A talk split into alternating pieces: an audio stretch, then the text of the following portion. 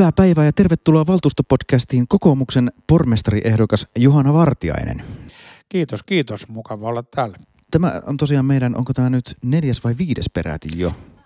Tämä on viides pormestariehdokas haastattelumme täällä ja me olemme kaikki nämä pormestariehdokas haastattelut aloittaneet samalla kysymyksellä, joka on oikeastaan se, että kuinka ajauduit politiikkaan?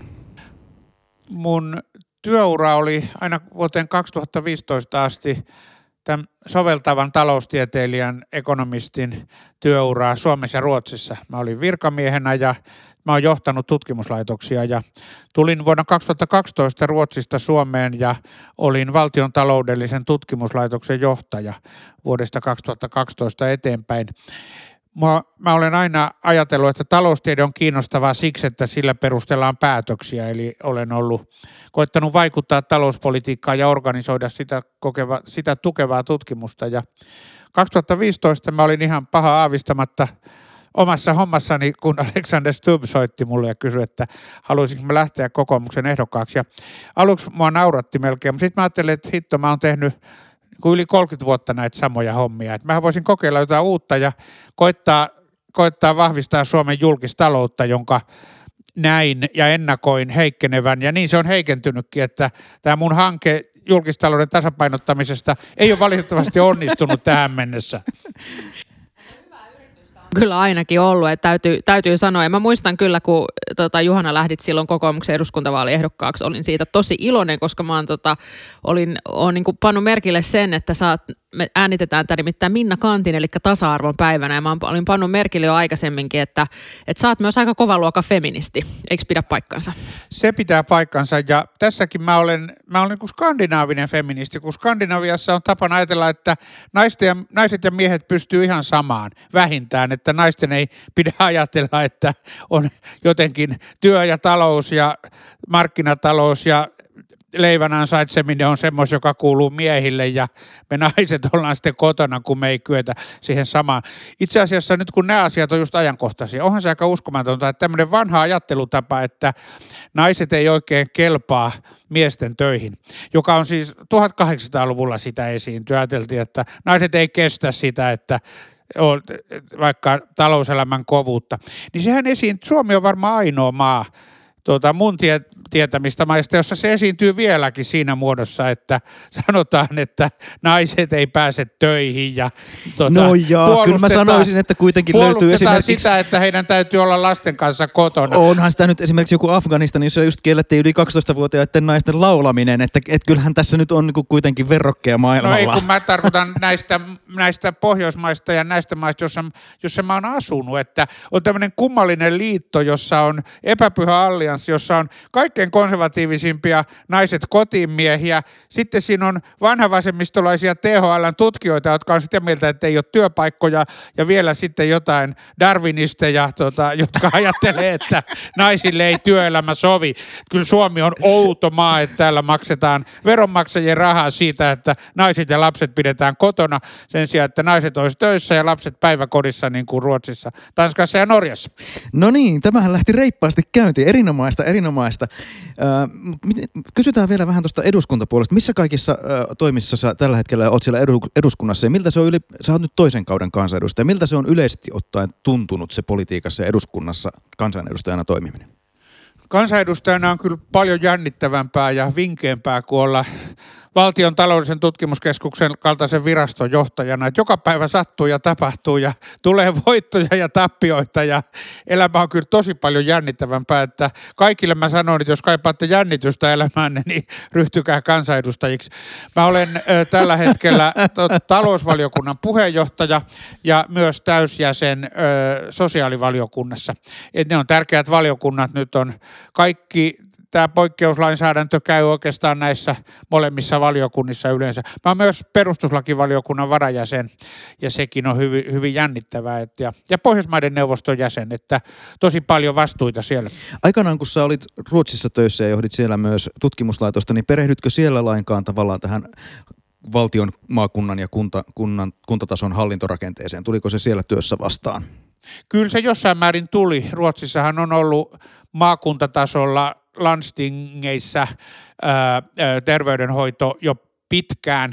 Nyt tosin, siis mä en ole seurannut enää niin tarkkaan, mutta mä oon nähnyt sellaisiakin otsikoita, että maakunnista olisi taas vaihteeksi oltaisiin siellä luopumassa, mutta sainhan, koska olen Ruotsin kansalainen ja sain siellä jossain vaiheessa jo äänestää, niin huomasin myös, että siellähän aina valtiollisten vaalien yhteydessä oli myös kunta- ja maakuntavaalit. Aivan, aivan. Ja tästä me juuri päästäänkin tähän hienolla aasinsillalla tähän ensimmäiseen äh, meidän kuntaamme seuraavana neljä vuonna, neljänä vuonna kohdistuvaan kysymykseen, eli tämä maakuntahallinnon synty. Minkä näköinen näkemys sulla on tässä tähän suomalaiseen hyvinvointialueen maakuntajärjestelmään, jota nyt ollaan pihtisynnyttämässä?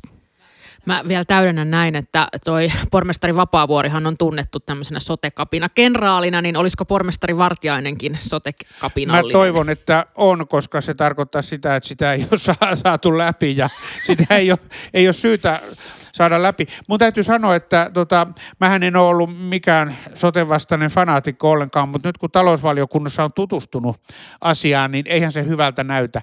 Siinä on ö, ensinnäkin tota, jokin tällainen laajempien alueiden ö, reformi voisi olla perusteltua, jos niitä alueita olisi ehkä viisi. Mutta nyt niitä on tietysti aivan liikaa ja syntyy aivan liikaa hallintoa, mutta kyllä siinä ne suuremmat valuviat tulee siitä, että tehokkaan toiminnan kannustimet heikkenee. Kun nämä niin sanotut tai maakunnat tai niin sanotut hyvinvointialueet käyttää rahaa, jonka ne saa, saa valtiolta, niin me, siinä tulee se se ekonomistien hyvin tuntema ja kaikkien tuntema kannustin ongelma, että jos sulla on marraskuussa enemmän rahaa kuin mitä sä tarvitset, sä mietit, että miten mä saisin tämän käytetyksi ja toisaalta sitten ne tietää, että ne saa lisää rahaa eduskunnalta, kun sopivasti vetoavat, että ja tässä suhteessa verrattuna nykyiseen toimintatapaan, jossa on myös omat ongelmansa, kun kuntia on niin paljon, niin verrattuna nykyiseen toimintatapaan, niin järkevän toiminnan kannustimet heikkenee. Sen lisäksi on tämä piirre vielä, että aika systemaattisesti koitetaan syrjäyttää yksityistä palvelutuotantoa, että meillä oli kuitenkin Sipilän kaudella se, se pikkusen järkevä ajatus, että koitetaan antaa julkisen ja yksityisen kirittää toisiaan ja katsoa, kumpi toimii paremmin, mutta nythän kun yritetään sulkia erikoissairaanhoidostakin yhtiömuotoinen toiminta kokonaan, niin siinä kun on tästä asiasta kuultu talousvaliokunnassa, niin eihän se hyvältä näytä. No millä tavalla sitten, jos sieltä sitten maakuntatasolta to, edetään sellaisessa toiveiden tulevaisuudessa, jossa maakuntia, hyvinvointialueen maakuntia ja kreivikuntia tänne sitten uudelle maalle ei synny, vaan meillä on yhä Helsingin oma sote. Mitkä ovat ne Helsingin soteen oman tehostamisen keinot, mitkä pormestari Juhana Vartiainen käynnistää? No, kun nyt alkuvaiheessa onnistuttaisiin torjumaan tämä, mitä nyt tapahtuu, mutta kyllä ne on ihan samoja, joista, joita on, on esitetty joita mä olen aiemminkin esittänyt, että julkinen ja yksityinen kirittämään toisiaan, eli, eli äh, niin kuin julkisen palvelujen järjestäjän hyvää tilaaja- ja ulkoistusosaamista niin, että haetaan benchmarkkausta siitä, että missä palveluissa yksityinen, missä julkinen toimii paremmin. Ja sitten ajan mittaan tota, myös valinnanvapautta. Siinä on omat ongelmansa, mutta se on kuitenkin hyvin vahva tapa tota, hakea sitä niin kuin hyvää palvelua. Nyt jos puhutaan sitten, että, että Helsingistä tulisi ihan tämmöinen tavallaan täysin tilaajatuottaja-tyyppinen järjestely, jossa Helsinki olisi vain tilaaja, jolla ei olisi lähdetkö siitä, että se unelmatilanne olisi jopa se, että Helsingillä ei olisi omaa tuotantoa lainkaan, vai, vai minkälainen se on se Johanna Vartiaisen unelmien kaupunkitason sote? Se ei ole missään tapauksessa unelma. Mä suhtaudun tähän täysin avoimesti. Mä ajattelen näin, että valinnanvapauden ja ja hyvän tilaajaosaamisen kautta niin valikoituu se lopputulos ja kun mä olen kuitenkin, varsinkin vielä Vattissa ollessani, niin aika paljon pääsi tutustumaan tätä aluetta koskevaan kansainväliseen tutkimukseen, niin siitä ei oikein voi vetää mitään semmoista johtopäätöstä, että yksityinen olisi aina parempi kuin julkinen tai toisinpäin, että mun mielestä se menisi tämmöisen benchmarkkauksen kautta. Eikö tämäkin, että nyt, nyt ulkoistetaan kaksi terveys keskusta Helsingissä, niin se nyt edustaa pientä askelta siihen suuntaan. Katsotaan, että toimiko ne paremmin kuin julkinen ja tehdään siitä johtopäätöksiä. Tämä on sikäli vaikea, että minähän olen tästä asiasta täysin samaa mieltä. Siitä, niin, että se, se, on se, hyvä. Se, se kahden, kahden terveysaseman ulkoistaminen oli mun mielestä täysin perusteltua, mutta saa nyt sitten nähdä, että miten nämä seuraavat askeleet sitten etenee. Näin se on ja, ja tietysti tehostamisen varaa meillä varmasti palveluissa on ja, ja sitten myös sitten ehkä päällekkäisyyksien, päällekkäisyyksien purkamista. Mä mentiin aika tiukasti tuossa heti asiaan, mutta nyt mä palaan vähän, vähän niin kuin meidän, meidän tähän pormestarihaastattelujen runkoon, mitä me ollaan muilta ehdokkailta kysytty. Eli että me ollaan kyllä haluttu kysyä myös semmoista, että säkin oot helsinkiläinen päättäjä ja olet äh, syntyperäinen helsinkiläinen, eikö niin, vai, vai tota niin, ainakin pitkään täällä asunut, niin mä haluaisin kysyä, että mikä sun mielestä Juhana Helsingissä on tällä hetkellä tosi hyvin? Että mistä sä olet ylpeä helsinkiläisenä päättäjänä? Uh kaksi asiaa sanoisin. Toinen on se, että Helsinki on kuitenkin kokoomuksen ja vihreiden yhteistyöllä viime vuosina ja vuosikymmenen kehittynyt hienosti. Ajatelkaa nyt kaikkea hienoa, mitä täällä on. Baanaa ja potkulautoja ja löylyä ja tota, pyöräteitä ja kaikkea mukavaa. Paljon enemmän ravintoloita, kahviloita. Ja valtuustossa oikeastaan persuja ja kepulaisia lukunottamatta valitsee yksimielisyys siitä, että toivotaan, että Helsinki kasvaa ja kehittyy. Ja se on hirmu tärkeää, koska kaupunki on vähän niin kuin polkupyörä tai vallankumous, että jos ei se etene, niin se sitten melkein kaatuu ja taantuu. Että, on aika hyvä vertaus itse asiassa. On, ja koska se, että siellä on se kasvunäkymä, se luo sen odotuksen sitten, että ne yritykset ja ihmiset uskaltaa tulla ja tämä niin kuin pysyy käynnissä ja, ja, ja kehittyy. Ja se, että tästä on konsensus, niin se on todella arvokasta. Sitten toinen, mikä on vanhastaan musta Helsingissä ihan loistava, niin tämä on paljon kokoaan suurempi musiikkikaupunki. Ja omasta lapsuudestakin nämä suuret elämykset Finlandia-talolta ja nykyään paremman akustiikan musiikkitalolta ja plus sitten kaikki kamariorkesterit ja barokkiorkesterit ja muusikan ovat ja muut, niin nämä on niin hienoja, että tämän kokoisessa tota, ku, runsaan 600 000 asukkaan kaupungissa harvoin on näin hienoa musiikkielämää, varsinkin nykymusiikissa, jota mä todella rakastan. Eikös tämä sun kokemus Helsingissä niin päättäjänä valtuuston lisäksi, niin siellähän taitaa, sä et ole ollut missään lautakunnassa mun ymmärtääkseni tällä kaudella, vaan sun, sulla, sä oot ollut nimenomaan juhlaviikoillako se oli vai tapahtumasäätiössä? Se on nykyään tapahtumasäätiö, joo, ja se on mulle rakas alue. Mä totta puheen olin Demarien mandaatilla juhlaviikkojen hallituksen puheenjohtaja 97-2001. Se oli, Aa, silloin, se oli hieno kausi sekin. Se oli loistava kausi, Risto Nieminen tuli ja siinä oli ollut... Silloin puhuttiin Helsingin tuhlaviikoista, Arja, silloin ei Arja ollut vielä Alhon. tämä kokoomuslainen tiukan euron politiikka saavuttanut Johanna Vartiaista. Joo, se tota, silloin oli ollut Arja Alhon ja Esa-Pekka Salosen erittäin hienot juhlaviikot sinänsä, mutta sen jälkeen demarit toivoi sinne talousorientoitunutta ihmistä, mutta sehän lähti hienosti kyllä silloin ja se oli kiva, siitä on kivat muistot ja paljon siinä oppi. Ja nyt mä oon ollut tällä kaudella tämän tapahtumasäätiön hallituksen puheenjohtaja. Tapahtumasäätiöhän järjestää miltei kaikki kaupunkitapahtumat juhlaviikkojen lisäksi. Juhlaviikot on tietysti sen merkittävin osa. Siellä on nyt Mar- Marko Ahtisaari vetämässä juhlaviikkoja ja Stuban Nikula koko säätiötä. Tota, se on ö, se alue, jolla mä olen toiminut, kun en lautakunnissa ole. Tota, hei, mitä juhlaviikoille tapahtuu nyt tänä vuonna? Onko joku suunnitelma siitä, että miten me tämän koronan keskellä, tai ehkä elokuussa ei enää ole pandemiaa, niin mit, mitä, mitä, mitä suunnitelmia teillä on? Meidän hienolla taiteellisella johtajalla Marko Ahtisaarella on monenlaisia ehdollisia kontingenssisuunnitelmia siitä, mitä tehdään erilaisilla rajoitusten asteilla. Että se on sillä tavalla vaativaa, että suunnittelun täytyy koko ajan sisältää hyvin erilaisia kehityspolkuja ja raho- ra- rajoitusten tasoja. Mutta sittenpähän nähdään. Viime kesänähän tota, kuitenkin keksittiin kaikkea kivaa uutta, kuten se, että pihoille saatettiin tilata pieniä konsertteja ja muuta. Ja mä toivon, että kun tästä Helkkarin epidemiasta toivutaan, niin, niin juhlaviikoilla ja tapahtumasäätiöllä voi olla isokin rooli siinä, että ihmiset taas pääsee yhteen kaikenlaisen kauniin ja, kauniin ja arvokkaan äärelle. Tästä Helsingin tarkemmasta johtamista sun kokemus on tosiaan tuolta juhla tai tapahtumasäätiön puolelta. Nouseeko muilta hallinnon aloilta jotain sellaisia teemoja, jotka sä uskot, että nousee keskustelun ytimeen tässä lähivuosina? Mitkä, mitä sä näet siellä seuraavan neljän vuoden pääaiheina, jotka nousee?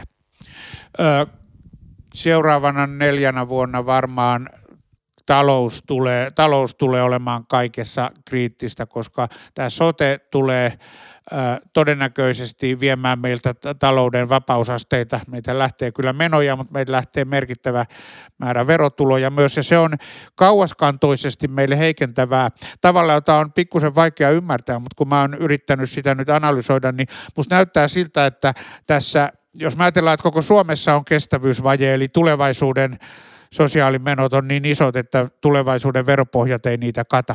Mutta Helsingillä ei ollut vajetta. Helsingillä on tulevaisuuteen katsoen pieni ylijäämä, ja nyt se ylijäämä leikataan pois. Eli meiltä menee enemmän tätä tulevaisuuden veronsaantikykyä kuin mitä meidän sotemenojen kasvu olisi ollut, että sillä tavalla tämä on ikään kuin Helsingille huono diili.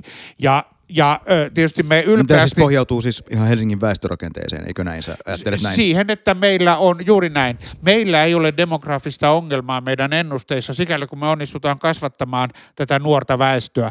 Ja toivottavasti onnistutaan. Eli tässä tavallaan nyt meille sosialisoidaan sitä muun valtakunnan kestävyysvajetta. Ja se tulee kiristämään meidän taloudellisia vapausasteita. Ja silloin me joudutaan strategisesti miettimään sitä, että miten paljon me uskalletaan ja onnistutaan investoimaan ja ylläpitämään sitä hyvää kasvunäkymää. Siksi mä luulen, että, että tämä, mä en osaa tässä vaiheessa sitä eritellä eri hallinnon alojen kesken, mutta uskon, että talousstrategia tulee hallitsemaan kaikkia keskusteluja. Näin se varmaan on. Tota, tässä tietysti kokoomuslaisena on pakko just kysyä siitä, että, että millä tavalla sä näet, että esimerkiksi mihin, mihin Helsingin kannattaa investoida ja, vai, ja, ja mi, nyt tulevalla kaudella, että mitkä ne on niitä keinoja, millä me sitten saadaan sitä talouden, niitä talouden rattaita pidettyä pyörimässä.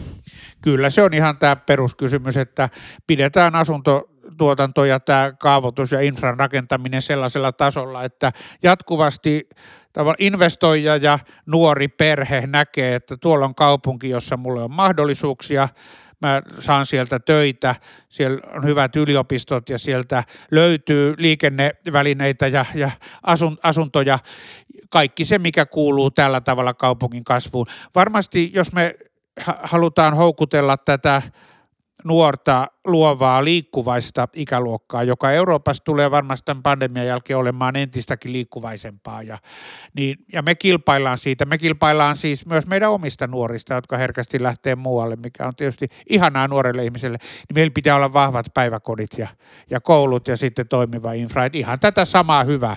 No mitäs jos me ollaan nyt päästy vihdoinkin tähän 7000 asunnon vuositavoitteeseen suurin piirtein ja nyt sitten pitäisi yhä kasvattaa tätä. Miten me, mitkä on ne keinot, millä me päästään sitä sanotaan vaikka 10 000 asuntoa vuodessa? No se onkin tosi vaikeaa, kun mä oon yrittänyt, tai mä oon tässä nyt vähän perehtynyt ja kysynyt itseäni viisaammilta, niin tässähän on, tässähän on ö, kunnianhimoinen tavoite. Muistaaks mä oikein, että vuoteen 2050 mennessä pitäisi saada 260 000 lisäasukasta, ja sekin on itse asiassa aika työlästä, kun tällaisessa hyvin legalistisessa lakeja noudattavassa maassa kaikki kaavoitusprosessit valituksineen on kamalan hitaita ja Malmin rakentamista vastustetaan, vaikka siinäkin se, eikä riittävästi ymmärretä, että sieltä nousee aivan valtava vauraus sitten, tota, joka tulee kaikkien, niin kuin, se luo juuri sitä eteenpäin katsovaa odotusta niin, että tämä ei ole, tämä ei ole niin kuin vallankumous, joka kaatuu, vaan tämä on, tämä on kasvu, joka, joka jatkuu. Tai sitten tota, Östersundomin kaava saattaa olla vaarassa ja muuta, että tähän on kovaa hivutusta, että onnistutaan. Mä olen jossain määrin korkean rakentamisen ystävä ja ajattelen, että, että kaikkialla vaan, missä, missä voidaan, niin kaavoitetaan ja rakennetaan, mutta kun katsoo tätä näitä prosesseja yrittää katsoa lähempää ja ymmärtää, niin huomaa, että eihän se helppoa ole, että kaikessa on valitusajat ja, ja viiveet. Mä toivon, että eikö nyt on, jos mä muistan oikein, että eduskunnassa on myös ö, onko se nimeltään maanrakennuslaki vai mikä. Joo, mä en ole niissä MRL, valiokunnissa, kyllä. mutta mm. siellä on senkin uudistus vireillä ja mä toivon, että sieltä tulisi jotain edes nopeuttavia työkaluja. Mm, kyllä, mä, maankäyttö- ja rakennuslain niin. kokonaisuudistus. Mä en olla Hannu tota, ton Juhanan kanssa samaa mieltä, että eikö Juhanas nyt tulisi sullekin oikein hyvä pormestari? Koska Ei mennä noin pitkälle. Niin, kyllä, tässä, kyllä tässä nyt ihan on niin kuin mannaa kansalle. Sinällä, sinällä mun, mä havaitsen tässä kyllä, mehän haastattelimme Anni Sinnemäkeä jo kuukausi takaperin, että, että kyllähän tämä rakentamiseen liittyen ehkä nämä niin kuin näkemykset sitten tosiaan Helsingissä kokoomuksella ja vihreillä on isossa kuvassa samansuuntaisia. Eli halutaan rakentaa lisää, halutaan, että sitä kautta Helsinki pysyy houkuttelevana ja kasvavana kaupunkina. Mutta sitten, sitten päästään ehkä tämmöiseen kysymykseen kuin liikennepolitiikka. Ää, ystäväsi Osmo Soininvaaran kanssa olet käynyt tällaista hiukan julkisempaakin debattia aiheesta, erityisesti liittyen ruuhkamaksuihin. Menit sanomaan siellä tota, tosiaan tentissä tuossa jokunen viikko takaperin, että Helsingissä ei ole sellaisia ruuhkia, joihin ruuhkamaksuja tarvittaisiin. Mutta tarkoittaako tämä sitten vastaavasti myös sitä, että uusia väyliäkään ei kannata rakentaa?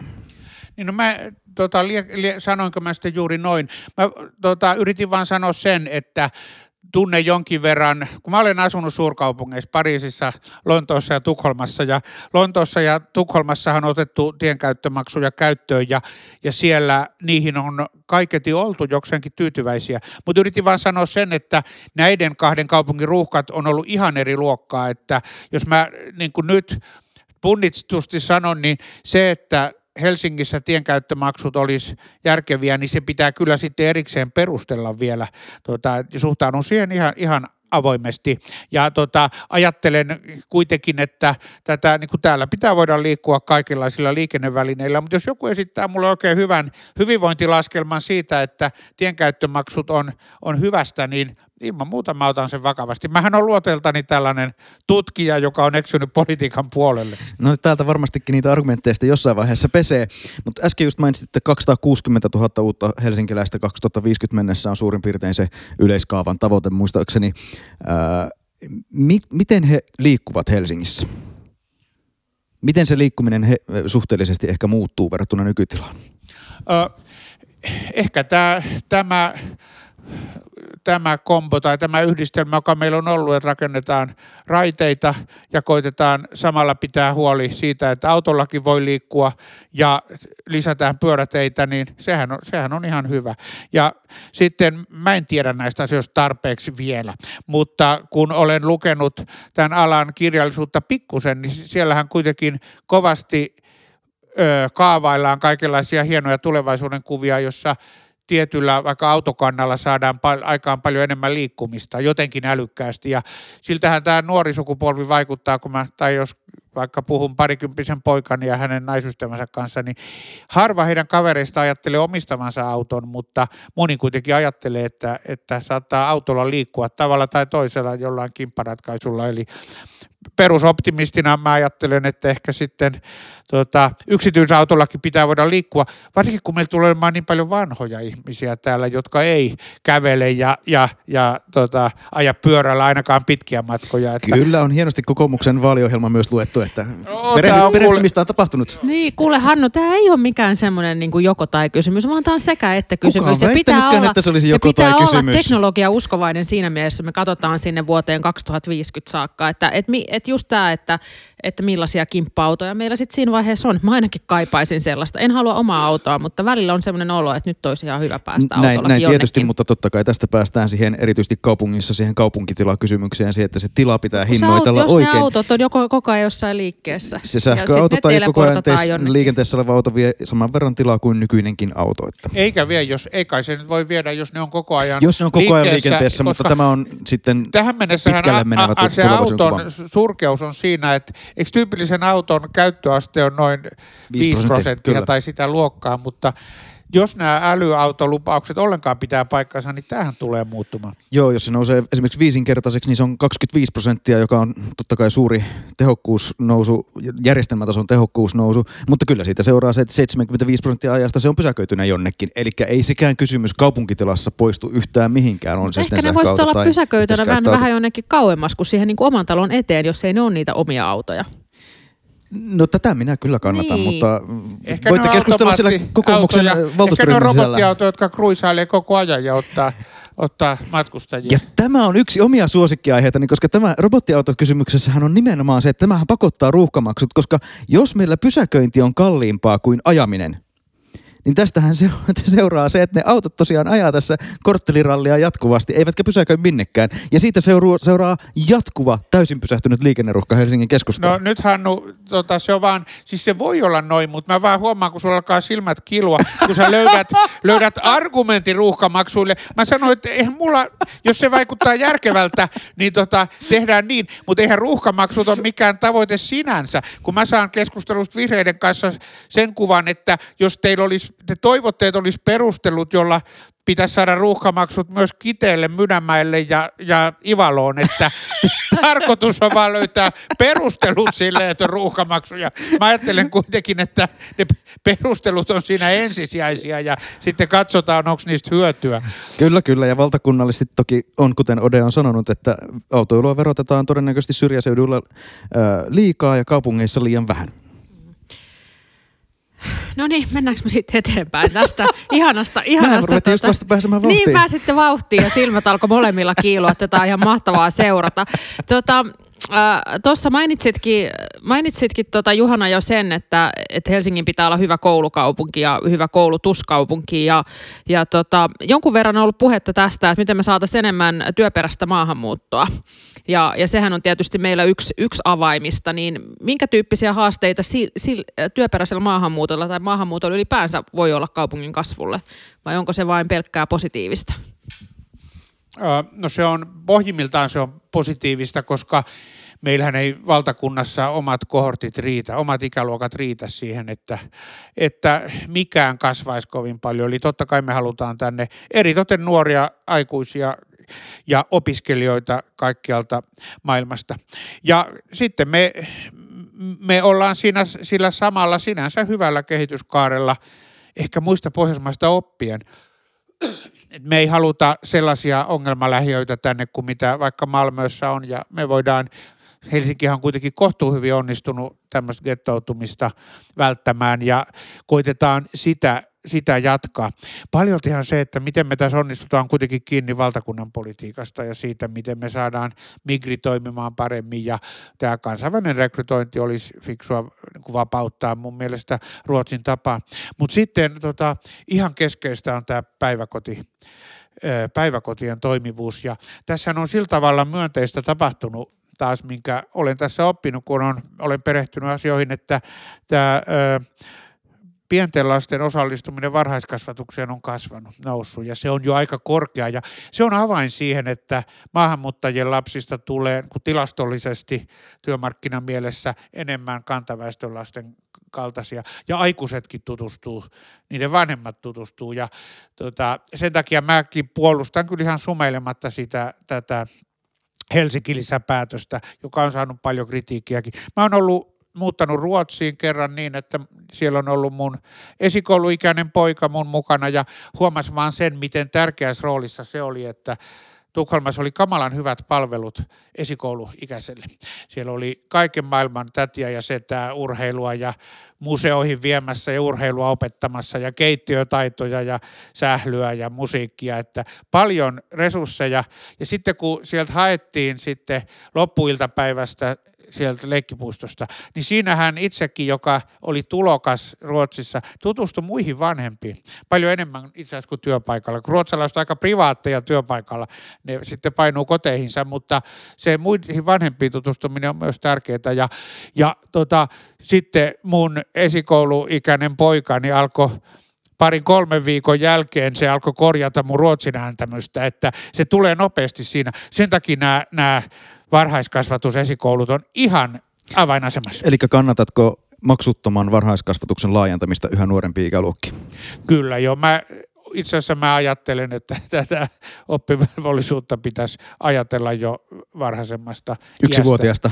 No tota, siis tä, tälle on helppo naureskella, mm. mutta nyt kun ka- kaikki Euroopan maat pikkusen kipuilee tällaisen monietnisyyden kanssa, niin tämä on sitä keskustelua, jota käydään ja Tanskassahan aika kovakouraisestikin suorastaan pakotetaan lapsia varhaiskasvatukseen. Ranskassakin Macron on nyt ajanut läpi semmoisen uudistuksen, että la- lapsia, pieniä lapsia ei enää saa opettaa kotona, mikä aikaisemmin on ollut, ollut mahdollista. Eli tällaista tiettyä tasavaltalaista kovakouraisuutta ihan realistisesti tämän tilanteen edessä niin kuin haetaan. Meillähän nämä askeleet on hyvin pieniä, mutta, mutta pidän oikein perusteltuna sitä, että tätä nyt jo onneksi aika korkeaa osallistumista varhaiskasvatukseen esikouluikäisillä, sitä vaan nostetaan ja viedään et, edelleen siihen suuntaan. Kyllä, ja tuohan voi olla siis monella tavalla fiksua ja se osataan tehdä nykyään selvästi todennäköisesti sensitiivisemmin ja paremmin kuin sanotaan se meidän suomalaisten aika häpeällinen historia esimerkiksi saamelaisten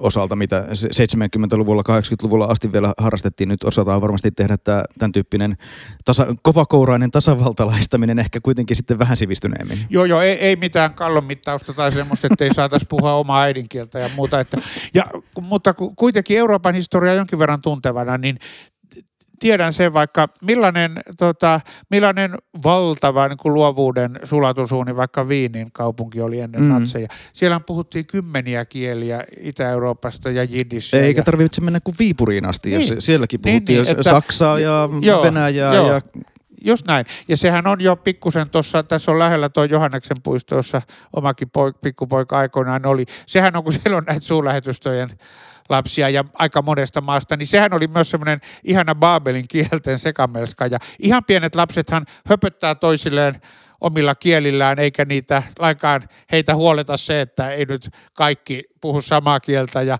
tota, se, se asenne on, se vaan syntyy tällaisessa monikielisessä ympäristössä ja, ja lisää sitä. Sitten kun sä puhuit Laura tästä näistä haasteista, niin olisihan se hyvä, että meillä olisi jotenkin virallisissa yhteyksissä, että voisiko englantikin olla sitten ihan virallinen kieli kaikissa kaikissa yhteyksissä niin kuin valtiovaltaa ja, ja kuntaa mm. ja, ja viranomaisia. Tässä toki Helsinki on tehnyt hyvää työtä, että meillähän on sekä englanti että sitten myös niin kuin muitakin kieliä.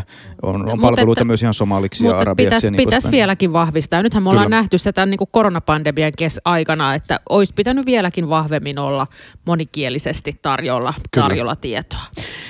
Tuossa mainitsit jo aikaisemmin sen, että Helsinki on onnistunut hyvin estämään tämmöisen gettoutumistyyppisen kehityksen, mitä esimerkiksi Malmö... Kohtuu hyvin, kohtuu hyvin näin. täydellistä. Äh, mitä nämä keinot on, mitä Helsinki on käyttänyt? Mitä, sä mielestä, mit, mitä äh, Juhana Vartiaisen johdolla Helsinki vahvistaisi vielä lisää?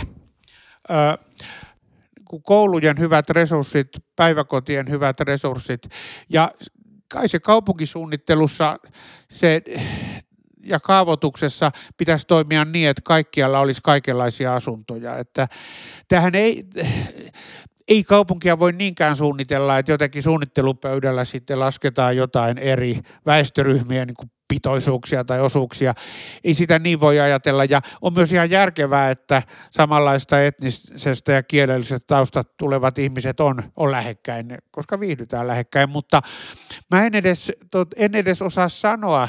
Musta tuntuu, että sä te kaksi tiedätte siitä enemmän kuin minä, että millä kaikilla keinoilla se on tehty, mutta hyviä keinoja kannattaa jatkaa. Mitä sä oot muutenhan siitä Hannu itse, mitä sä sanoisit, mikä siinä on ollut se toimiva tapa? No siis mun mielestä Helsingissä on tosiaan kaksi. Meillä on toimivaa varhaiskasvatusta ja koulujärjestelmässä. Me ollaan Helsingissä tehty sitä positiivisen diskriminaation erityistukea jo vuosikausia jo ennen kuin valtiokin otti sen omaan maksipolitiikakseen.